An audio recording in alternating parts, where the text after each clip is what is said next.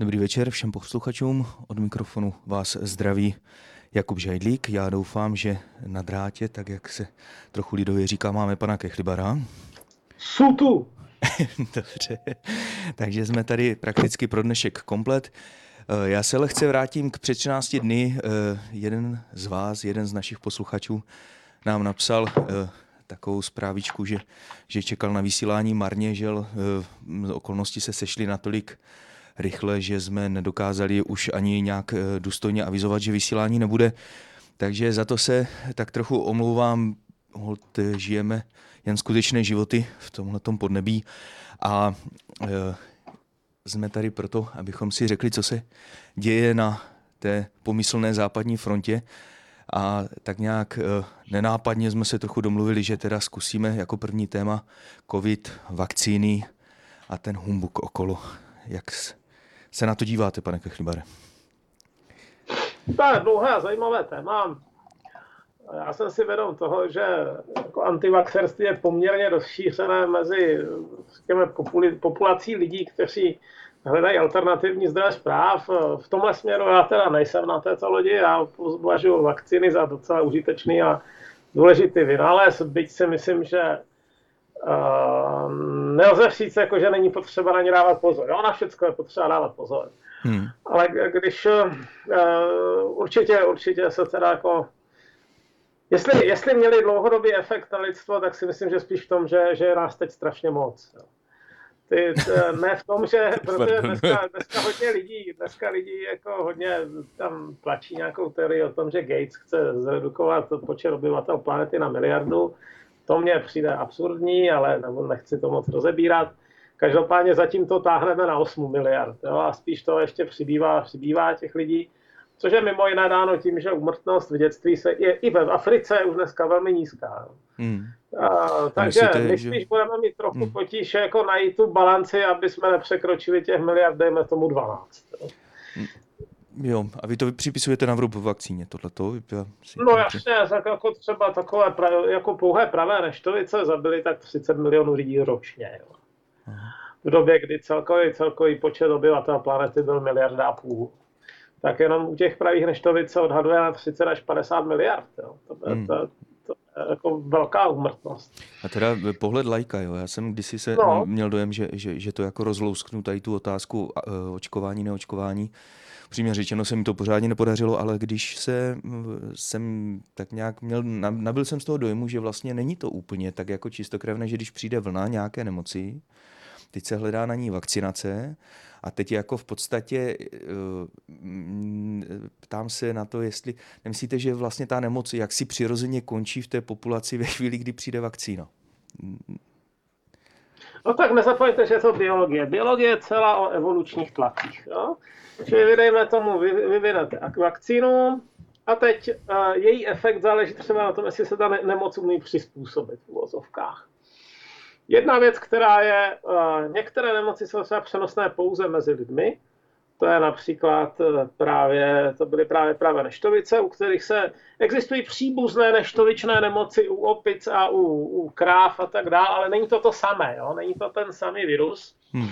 Takže mimo jiné z tohle důvodu stejně, stejné, stejně v případě dětská obrna. Nevíme o tom, že by to dostávala zvířata. Čili uh, tam je jako možno tu nemoc v podstatě i, i eradikovat. Hmm. Což se zatím teda, eh, já myslím, že zatím se podařilo jenom dvě nemoci eradikovat, jednu lidskou, tedy pravé neštovice, druhá je nějaký dobytčí mor, který zase postihoval zase jenom ten dobytek. Já eh, se Ale oběhám, to, eh, to cizí slovo, jestli byste nerozebral. Eradikovat znamená prostě vyhladit. Jo? Jo, Čili jako poslední právě neštovice v divoce chycené měl nějaký somálský kuchař v roce 70 kolik, pět? šest, něco takového. A později se ještě infikovala jedna paní v, v laboratoři a zemřela na to, jo? na Janet Parker, fotografka. Poté byly zničeny, zničena většina zásob teda laboratorních. Hmm. Ale uh, druhá věc jsou ty zoonozy, které se vyskytují přirozeně u zvířat a zvířata jen tak jako neproočkujete. Jo, i hmm. kdybyste chtěl.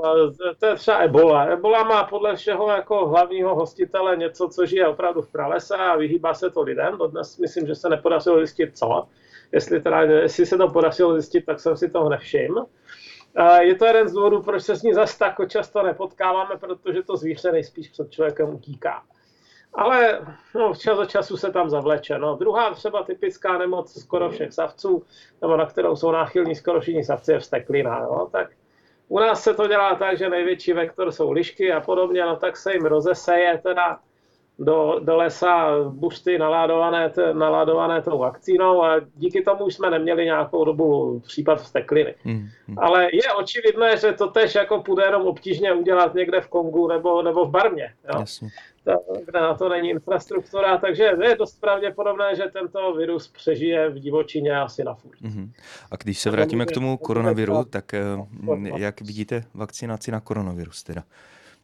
Já si myslím, tak, první věc, koronavirus nepochybně infikuje i zvířata, například fretky nebo, nebo norky.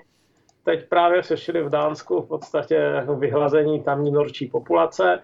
Ono už není moc zemí v Evropě, kde by se pěstovalo hodně jako žešinových norků. Některé státy už to zakázaly, ale v Dánsku, v Dánsku z nich bylo hodně. Myslím si, že mnohem víc než Dánů, teda, no, 13 milionů či 5, nebo něco a teď se ukázalo, že se mezi nimi teda ta nemoc hodně silně šíří a tak se rozhodli, že je vybijou. No. Což je složitý proces, já zase neumím dánsky, takže nechodím denně číst dánské noviny, vždycky jenom když je něco extra zajímavého, tak si to hmm, hmm. přeložím. A nejsem si jistý, jaký aktuální status, a myslím si, že část už jich vyhladili. A hmm. že tak jako dvakrát souvali, jestli, jestli všechny nebo ne. A nejsem si jistý, jestli to skončilo u toho všechny nebo ne všechny.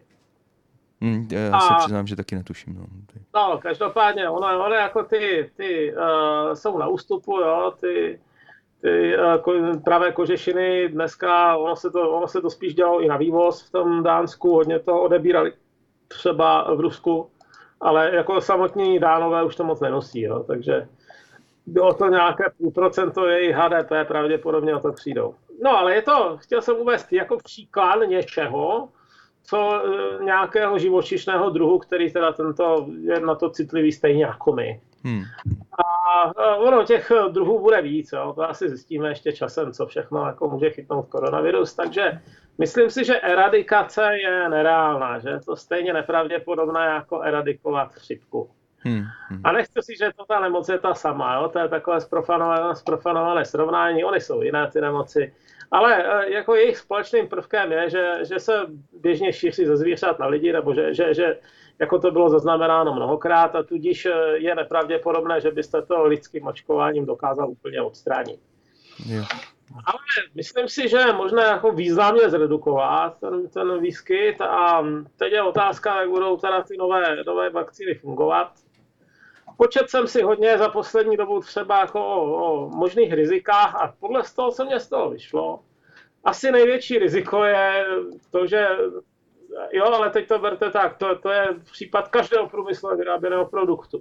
Největší riziko je, že v takové miliardové sérii bude nějaká vadná série.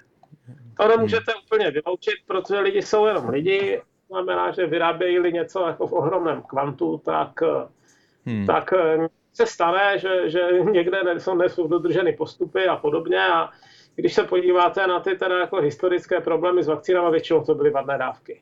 Jo. Takže vy obecně zkrátka tomu očkování věříte a myslíte, že no. nějaká pomoc zatím, zatím jako je. Že to není úplně nějaká jako rychlokvaška eh, prostě tady toho ekonomického tlaku. Eh, dovolím si říct no, něco. Tlak tam nepochybně hrál velkou roli. Vždycky balancujete dva zájmy. Jo? Jeden zájem, řekněme, aby se dotyčná věc co nejlíp proskoumala. A druhý zájem, teda, aby to netrvalo nekonečně dlouho. A, a hmm. je pravda, že dřív, v dřívějších letech bylo spíš typické to, že se, a tím myslím tak před rokem 1960, jo, se uváděly ty, ty léčiva hrozně rychle na trh ve srovnání s dneškem. A je klidně možné, že některá dnešní léčiva by měla problém se prodávat kvůli, kdyby nebyla schválená dřív. Jo? Takový aspirin, když si sečtete množství vedlejších účinků, hmm. různá krvácení a tak. Není toho málo a já myslím, že dneska by se toho mohli klidně bát. Hmm. Já jsem měl mezi čtenářema právě uh, někoho z farmaceutické fakulty v Hradci Králové a bavili jsme se o tom, když jsem tam zajel na víno A přesně na tom jsme se shodli, že dneska je teda, a to bylo před covidem. Kdyby v covidu. To se ještě tak pilo víno osobně, no. no možná Ale... to není taky úplně tak zoufalé léčivo, ne? Na některé eh, jako něco, vedlejší no. nemoci vedle covidu. A tady je taky otázka, jako, že v malém množství léka ve velké množství jed. Já tomu rozumím. Že si dával toho utopit, ale... Já se, vraťme se k tématu. Vraťme se k tématu. No tak zkrátka, jako dlouho jsme se posouvali do té extrémní opatrnosti, jo, kdy všechno muselo probíhat léta a léta a léta. Hmm. A tady ano, tento, tento tlak, jako, je to podobné jako ve válce. Jo. Všecko se urychlí. I za cenu nějakých rizik. No. Takže tentokrát teda ty procesy byly rychlejší, ale nutno si, že mi nepřijdou úplně odfláknuté. Hmm, hmm. Jak jsem se do toho ponosil, ono se to dělalo na docela velkých množinách lidí. A máte, máte třístupňovou, jako standardně máte tři až čtyři stupně klinických eh, testů a ten poslední se vždycky dělá na veliké, veliké množině lidí, třeba 30-40 tisíc. Hmm. A musíte tam mít muže, ženy, staré, mladé, eh, hispánce, černochy, bělochy, eskimáky, jo, abyste zachytil diverzitu lidské populace, protože pokud je o něco, co se nasazuje globálně, tak tak uh, musí být rozumná jistota, že třeba na to někde nejsou přecitlivělí. Nebo hmm, hmm.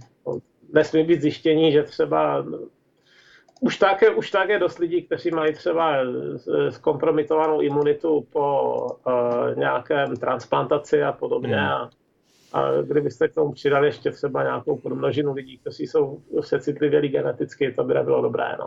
Hmm. Uh, no a myslím si, že Jedna z věcí, která, eh, kterou to teda urychlilo, jsou takzvané RNA vakcíny, hmm. které jsou velice zajímavé. A to je, myslím si, asi jako jedna z největších revolucí v medicíně od antibiotik. Eh, samozřejmě. Že to, klidně to nějak jako popište. Jo. Asi všichni víme, že no. RNA je, ne, ne, část to, genetické informace, ale... Řekněme si, to nikdo pořádně neví. Jo. To, to, je, to je věc, která se leta vyvíjela bez pozornosti, opatrně. A eh, s tím začala v roce 1978 Maďarka, která se jmenovala Katalin Kariko. Mm-hmm. A, a 40 let se to ladilo víceméně. Dlouho si říkali, že to k ničemu nebude a dneska teda se mluví o tom, že Katalin Karikol by měla dostat Nobelovu cenu, takže možná ji taky dostane. A e, jedná se o to, že normální vakcíny jako působí, fungují tak, že máte nějaký teda oslabený nebo mrtvý virus typicky. Mm, A ten se předtím vypěstoval tam někde jako ve, ve vaječných žloutcích a podobně a pak se, pak se z toho teda dělá ta účinná látka. Jak vidíte, jsou tam nějaké problémy. Za prvé, pokud někdo udělá třeba chybu teda v tom oslabování nebo usmrcování viru, může vyrobit vadnou dávku. A to byly asi, já se teď dělal na seznam, který je na, na Center of Disease Control americkém a to byly snad tři případy. Jo. A druhá, že někteří lidi jsou přecitlivělí že, na tyhle, tenhle druh bílkovin vaječný. Takže tam, tam máte minimálně dvě, dvě nebezpečí, což uh, ty RNA vakcíny, jak si za chvíli popíšeme, eliminují. Ty fungují trošku jinak. Ty fungují hmm. tak, že se vezme něco, čemu se říká messenger RNA. Ta messenger RNA to je vlastně takový návod, jak vyrábět nějaké uh, bílkoviny. A ta se teda tomu člověku píchne tak, aby se dostala do jeho, do jeho buněk.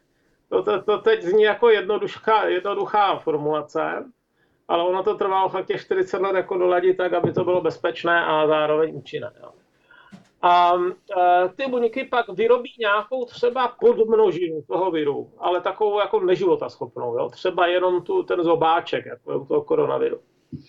Takže toho vyrobí nějaké množství a na tom se ten imunitní systém natrénuje. Hmm. Jo? Protože z jeho pohledu je víceméně jedno, jestli jsou tam jenom ty zobáčky, nebo jestli je tam uh, celý ten virus. Hmm. A pak teda reaguje v případě, v případě uh, skutečného napadení. Hmm. No Trošku se nám, ano, nebo uh, chýlí se nám čas uh, k naší první Já písničce. Já ještě jedinou ano. věc. Jo. Ta jediná věc je, že tady tenhle ten postup funguje i na některé druhy rakoviny. Což by člověk úplně nečekal, ale eh, to je taky jako imunitně odlišná nemoc, eh, která se schová před, před imunitním systémem a pokud se ji podaří odhalit, jakoby přijít na ní to světlo, jo, že hmm. tady je, tady co, co tu být nemá, tak to naše vlastní tělo se s někdy dokáže fantasticky rychlým způsobem vyspořádat. I jako opravdu během třeba dvou týdnů, jo, neuvěřitelně. Hmm. Hmm. A že tímhle směrem, eh, toto si myslím, že můžou být časem jako velmi mnoho ušetřených životů. Oni se s tím dělali už první pokusy, i s lidma v posledních stádiích jako melanomu a spol, což je v podstatě hmm. jízd, jistá jízdenka na špitov. A eh, ti, kteří na tu léčbu zabrali, tak všichni ještě žijou. Jo, i po hmm. dvou, třech letech. To si myslím, že, to, je, to si myslím, že bude dlouhodobě největší účinek. Hmm. To se nemluví, nevím. Mm, nahodil jsi mi otázku eh, takového nějaké té prevence, ale tu nechám úplně pryč. Ale zajímalo by mě, eh, mm, máte přehled, jestli všichni výrobci současní vakcín, kteří se pustili do téhleté otázky vakcinace na COVID, tak jdou tohletou cestou, nebo jsou tam i ty technologie? Tohle jsou jenom. Tohle jsou jenom Pfizer ve spolupráci s těmi Němci, německo-tureckou firmou a ta Moderna, která se na to specializuje od roku 2010. Rád, takže jste pro dát si písničku? Ano, jsem pro. Tak za chvíli jsme zpátky. Tak jsme zpět, eh, pane Chlibere. Ano. Eh, nejsem si jistý, nevím, proč ta písnička ve mně evokovala, že jestli by nebylo vhodné se vrhnout na povolební situaci v Americe a Francii nechat na, na konec. Ale jestli to tak necítíte, tak pojďme na politickou situaci ve Francii. Uh, no tak, srážení hlavy vládcům, to je spíš francouzská záležitost. Dobře, tak držíme se. Že to naopak přesně a dokonale sedí k té Francii a dokonce jsem si myslel, že proto jste to vybral. Aha, no, ne úplně, no mě tam, mě, to je jedno, pojďme, pojďme na to. Mě tam je okolo trošku něco jiného, ale to, to, je, to je asi příliš hluboká filozofická otázka na, v tenhle okamžik.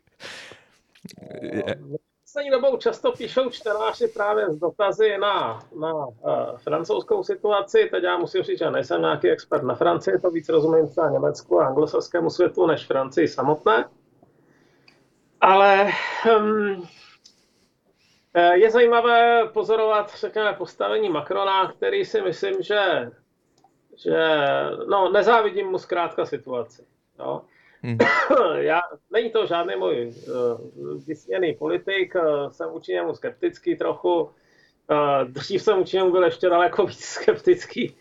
V době, kdy nastoupil v tom roce 17, tuším do toho úřadu, jako ten nažehlaný panáček, který se rád uh, nechával fotit v těch zlatých, zlatých místnostech toho Elizejského paláce. Hmm. To je skoro hmm. anachronismus, jo? to máte pocit, že, že jako Napoleon přišel znovu na svět, ale uh, Zároveň nemůžu říct, že, by, že bych vůči němu byl jako naprosto negativní, protože mně přijde, že prokázal určitou schopnost se učit z těch problémů a že ty problémy teda ta Francie, Francie má problémy, které asi nebude jen tak možno řešit. No.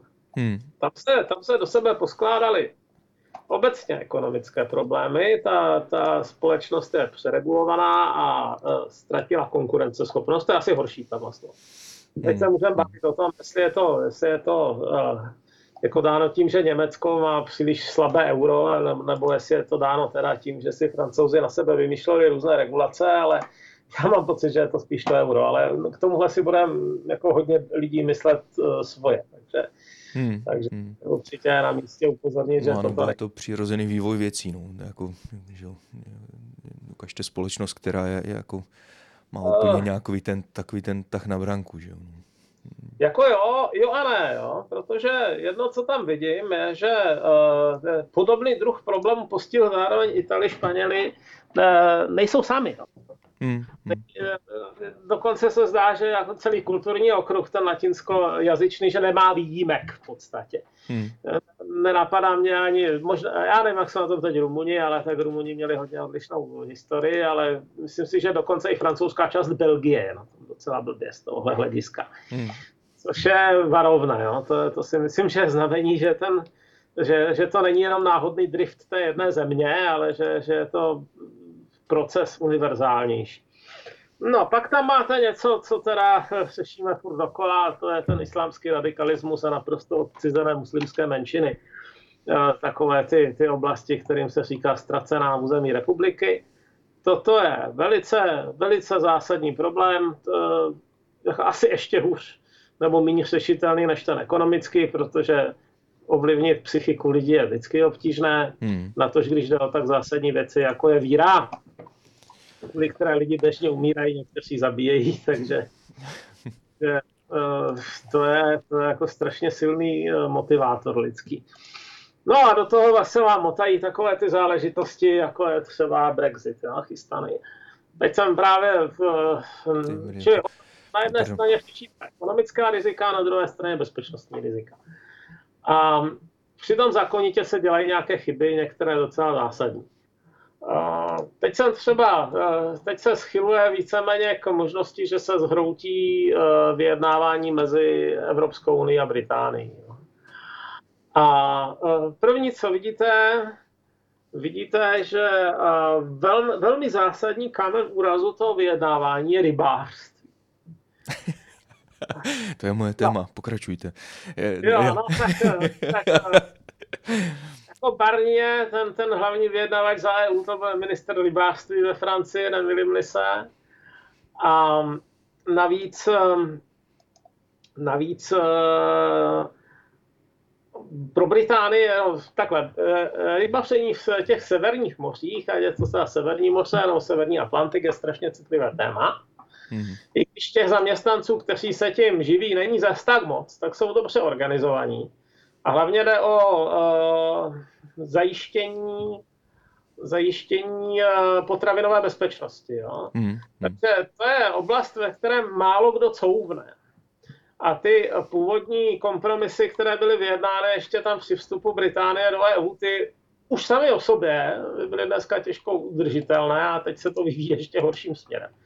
A podle, je to jedna z věcí, která drží jako Island, Norsko, Fajerské ostrovy a Grónsko, všechny, země, kterým dost záleží na uh, úrovni rybaření, které drží mimo EU, případně z toho EU dostala, jo, protože Grónsko a Fajerské ostrovy jako byly, jsou, jsou dánské dependence a bylo jim dáno možnost, jestli teda chtějí být součástí společného trhu nebo ne, no řekli, že ne.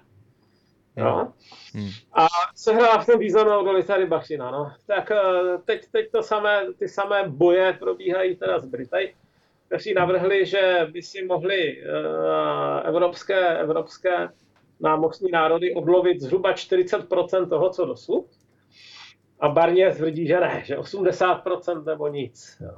Hmm. Takže, takže je klidně možné, že na tomhle ty, ty hovory ztroskotají a že bude jako no deal Brexit a oni se ani moc netají na té francouzské straně, že tak chtějí ty Brity přidusit, ale nejsem si jistý, jestli tohle není zase takový případ, kde by se mohli těžce přepočítat. Hmm, hmm. A, a zároveň slyší teda hmm. Ano, no. Myslíte v kterém směru přepočítat, že, že prostě zkrátka jako ono to tak vypadá, jo, upřímně řečeno, jak, jak úplně nejsem takový ten Eh, newsletter eh, eh, čtenář, tak mě překvapuje, že se ještě řeší Brexit. Já jsem nevím, proč měl dojem, že je to vyřešené, ale to tím nechci obtěžovat posluchače, ale v čem se tí francouzi jako myslíte, že přepočítají, nebo mohli by přepočítat. Jo? Ono to vypadá, že si ta Anglie stejně nakonec udělá, co chce. Ne, je, toto je zajímavý případ, protože v roce 2019 byl Brexit evropské téma číslo jedna, zdaleka nejvýraznější a nejdůležitější. Ano, je úplně zapomenutý, ačkoliv ta vyjednávání běží a nějak se asi neposunula. Jo? je nějaká mezi, mezi období, jako, které si dohodly původně ty státy, že, že teda projednají to nějak v klidu a Británie oficiálně opustí, ale ve skutečnosti bude ještě furt skoro uvnitř a, a e, všichni si mysleli, že se že celý rok 20 se tím bude lámat hlavu, no tak ta realita je vždycky o něco složitější, tak přišla rána v podobě covidu a všichni řeší covid. Je to Ale a ona mimo jiné, teda mimo jiné, co to udělalo, je, že to úplně zakrylo možné ekonomické efekty. Hmm. V, takovýhle, v takovémhle rozkou, roz, rozkolísání těžko určité, co, co jde na úkor Brexitu a co jde na úkor covidu. Takže hmm. to je druhá věc. A, a nicméně ta vyjednávání skutečně stále ještě běží, respektive kulhají, to by bylo asi lepší říci a, a nevypadá to s ním ani některé zvlášť dobře. A já, co se týče té myšlenky ohledně uh, přepočítání, no zkrátka jednoduše. Uvedete někoho do stavu nouze, nebo přimáčknete ho ke zdi trochu, jo, ono je jako těžké přimáčknout tak velkou zem, jako je, jako je Británie úplně ke zdi. To jako nedokázal svého času úplně ani tam ten, ten pan s knírkem. A jako ekonomické tlaky e, jsou nepohodlné, ale není to žádná krizovka. Hmm, hmm. No, ale, ale uh, to neznamená, že udělá to, co chcete. Jo? Tohle to je zase, podrobujete ji druhu tlaku s cílem toho, aby teda přistoupila na vaše podmínky, ale to teda ve spoustě případů nevyšlo. Jo? Když se podíváte obecně na ekonomická embarga, nebo na, na, na, na takové jako nasazení ekonomických nástrojů k tomu, abyste prosadil nějakou myšlenku, Eh, nebo svůj zájem, tak to spíš častěji nevycházelo, než vycházelo. Hmm. A já jenom se zkusím vrátit. Neodbočili jsme od politické situace ve Francii. Eh, no, Nechce no, se trošku. k tomu trošku, jo. Nechce uh, se tam k tomu ještě. Jedna z věcí, které se teď teda mimořádně řešily a opakovaly se na úrovni vysloveně pouliční, je, um, začali chystat ti Macronovci nový zákon o bezpečnosti.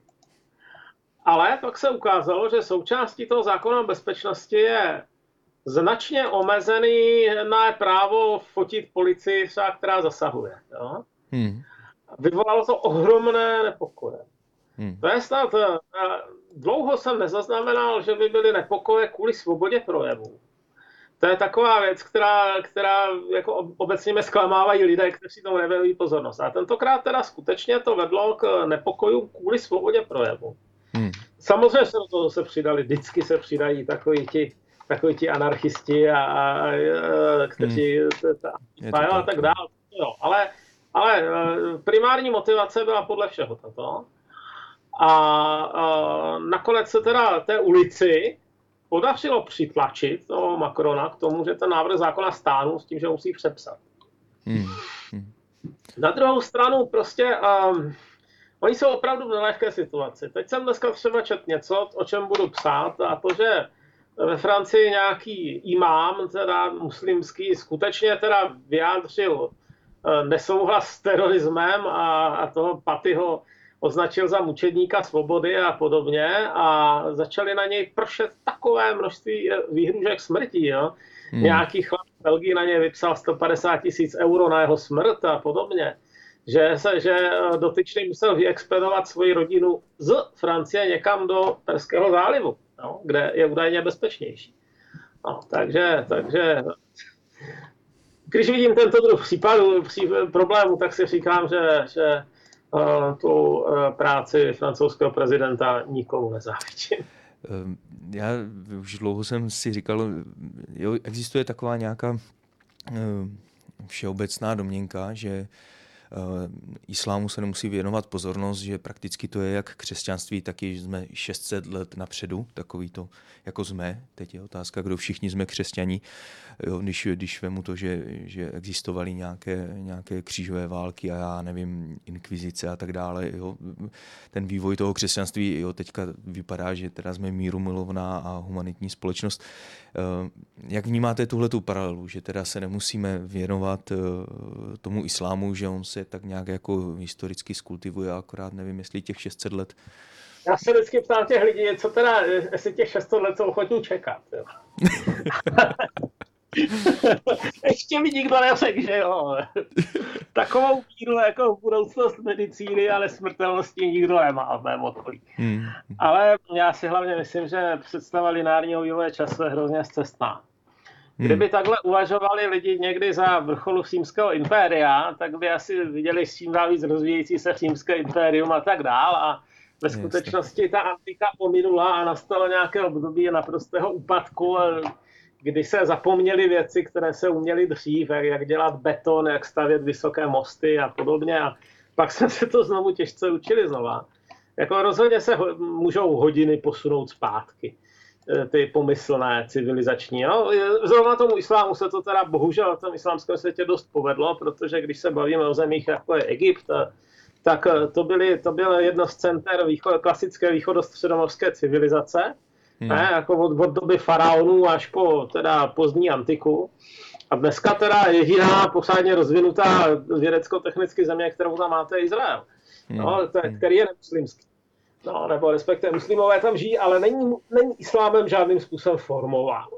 Hmm. Eh, jejich zákon, jejich kultura. No, takže, takže to je podle mého názoru vzorek toho, jak mohla vypadat celá ta oblast, kdyby tam ta, eh, kdyby tam ta klasická civilizace zůstala. A prostě pohnulo se tam naspět.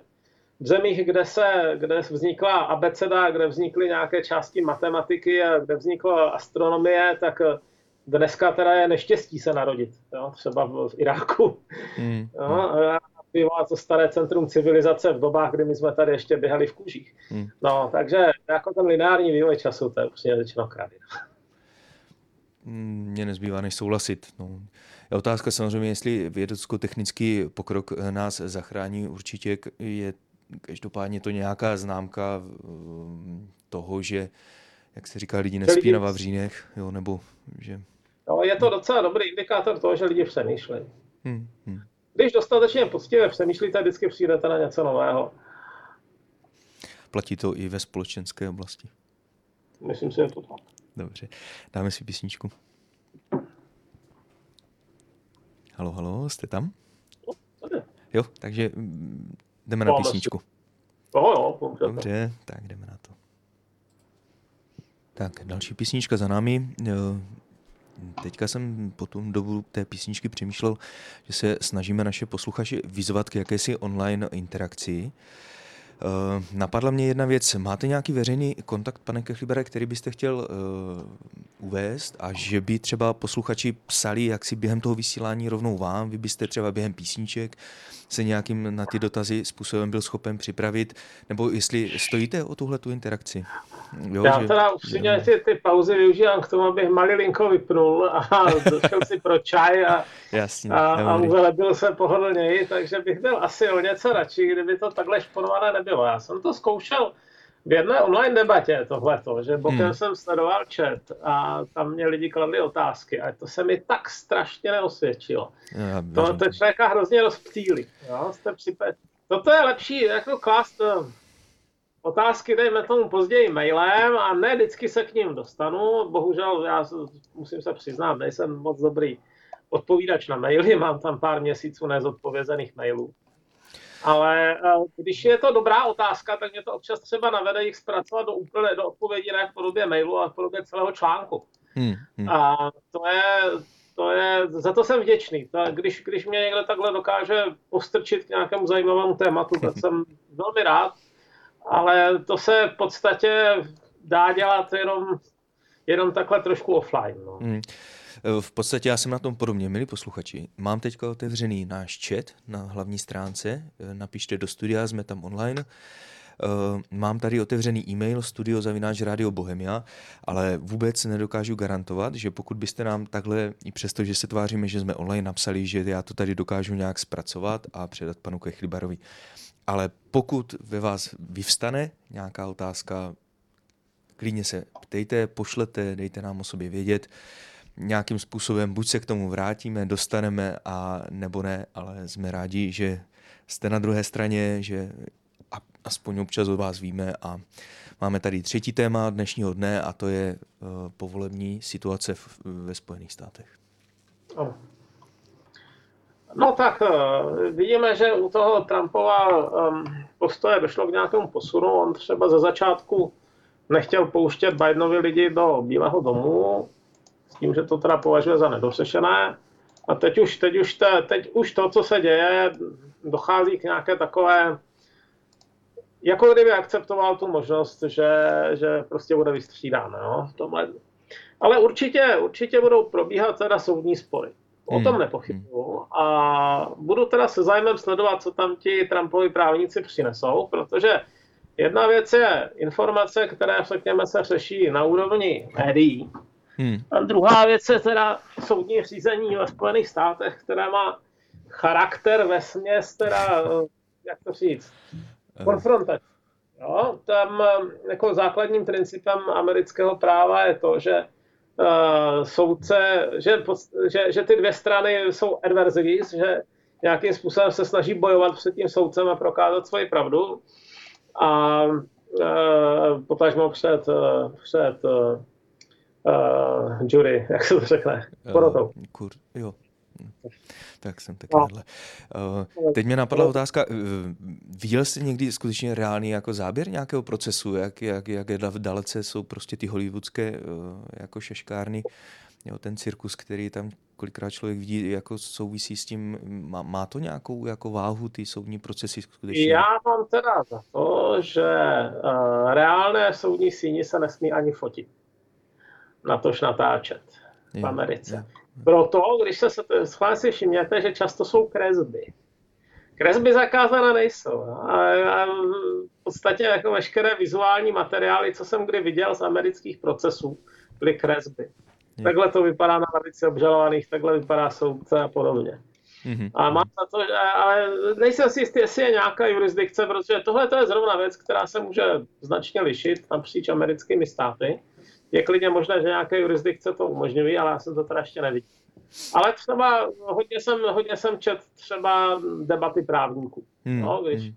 a je to, má, má to velice specifickou atmosféru, ten, ten americké soudnictví hodně záleží na výřečnosti, jako ne zase totálně, jo, ale hmm. významně záleží teda jako na schopnostech toho advokáta předestřít to ve správné, správné eh, perspektivě, ale oni to umějí obě strany. Umí to i ta advokáti protistrany, umějí to i ti, ti uh, prokurátoři. Jo. Hmm. Je to, je to že Eh, ta kultura toho předkládání argumentů je tam, řekněme, na velice propracované úrovni, i když to občas zabíhá do demagogie.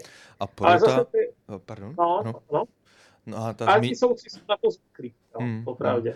No, no tak asi jim nic jiného nezbývá. No.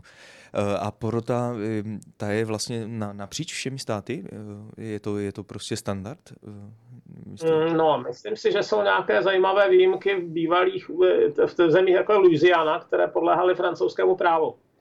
Jo, tam hmm. si myslím, že se, že, že se uplatňuje spíš něco podobnějšímu civilnímu, civilnímu soudnictví, ale mm, jako našemu, eh, řekněme, podle napoleonského kódu, jo, protože my dneska de facto jako máme po celé, po celé kontinentální Evropě systémy, které jsou značně podobné tomu, co zavedl Napoleon. Hmm, hmm.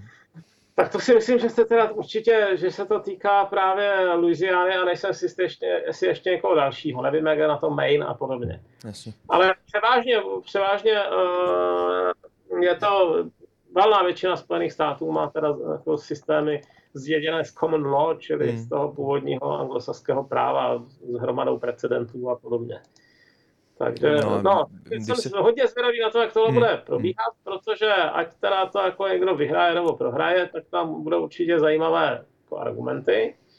Ale jedna z věcí, já třeba nevím o tom, že by se někdy v Americe stalo, že by soud při napadení voleb je třeba zrušil. To si myslím, že se nestalo, jako aspoň na státní a federální úrovni. Což třeba se stalo jako v případě tady těch rakouských prezidentských voleb posledních. Jestli si pamatujete, není to tak dávno, před pár lety byly prezidentské volby, které prohravší Hofer v druhém kole teda napadl, protože špatné lepidlo a tak dále.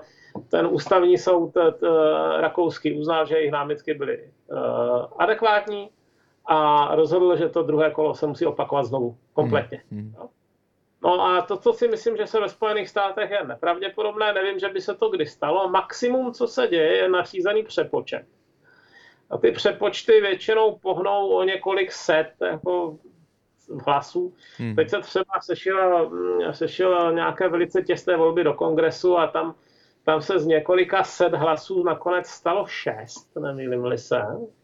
Hmm. To schválně počítám, kdo to byla. Nějaká republikánka vyhrála nad kongresmenem. Pane Kechlibre, já teda, dokud jsem za tím mikrofonem nestal, tak jsem nevěřil, když eh, kolegové říkali, jak ten čas rychle běží. Je 51 hm. eh, posluchačům, ano, se tímto snažím o, o, eh, snažím o nějak jako připravit půdu, protože i trošku možná od začátku to cítit, že kapánek spěcháme, pan Kechlibar potřebuje v podstatě za minutu skončit. Jo. Měl jsem ještě jednu drobnou otázku, kterou třeba necháme na příště. A, ale... otázku. No tak to je, ten, to je ten můj slavný, uh, že jo, já jsem pana Bidena, já to úplně nesleduju, abych byl upřímný, ale když jsem slyšel nějaký jeho prohovor eh, k, eh, k lidem v nějakém jeho oblíbeném nebo rodném státě, tak jako chrlil superlativy, jak je potřeba všem pomoci a akorát z toho na závěr vylezlo 20 bilionů v české měně, jestli se nepletu. Takže ale to si myslím, že není na odpověď na minutu. No. Jako no, rozebrat tuhle tu otázku, kam, kam jako to směřuje tady tyhle ty Já se trochu bojím inflačních tlaků. No. Hmm. Protože, protože podobné nápady jsou tady v Evropě, že jako prostě prodlužíme se skrz to, jenomže jedna z věcí, kterou se člověk vidí, že to strašně moc teče do nemovitostí. Jakmile ti investoři ztratili, ztratili důvěru ve firmy, tak uh, se začínají přesouvat někam jinam se svými investicemi a to je jako typicky buď nějaké cenosti, anebo nemovitosti, u kterých hmm. spousta lidí věří, že nikdy nepoklesnou. Můžeme skončit, můžem skončit třeba tím, že by, že by jako střední třída měla ještě stížené bydlení. No. Tak, hmm. Hmm. Takže jestli můžu tak se tímhle tím loučíme. Doufám, že to Loučíme nebylo se. až příliš strohé, ořezané. Já vám moc krát děkuji, pane Klipere. A, uh... To byla zajímavá témata. Za 14 dní se zase uslyšíme. Perfektní, budu se těšit. Mějte se, naschledanou. Vážení posluchači, věřme, že bude lépe a dělejme věci tak, aby lépe bylo. Naschledanou.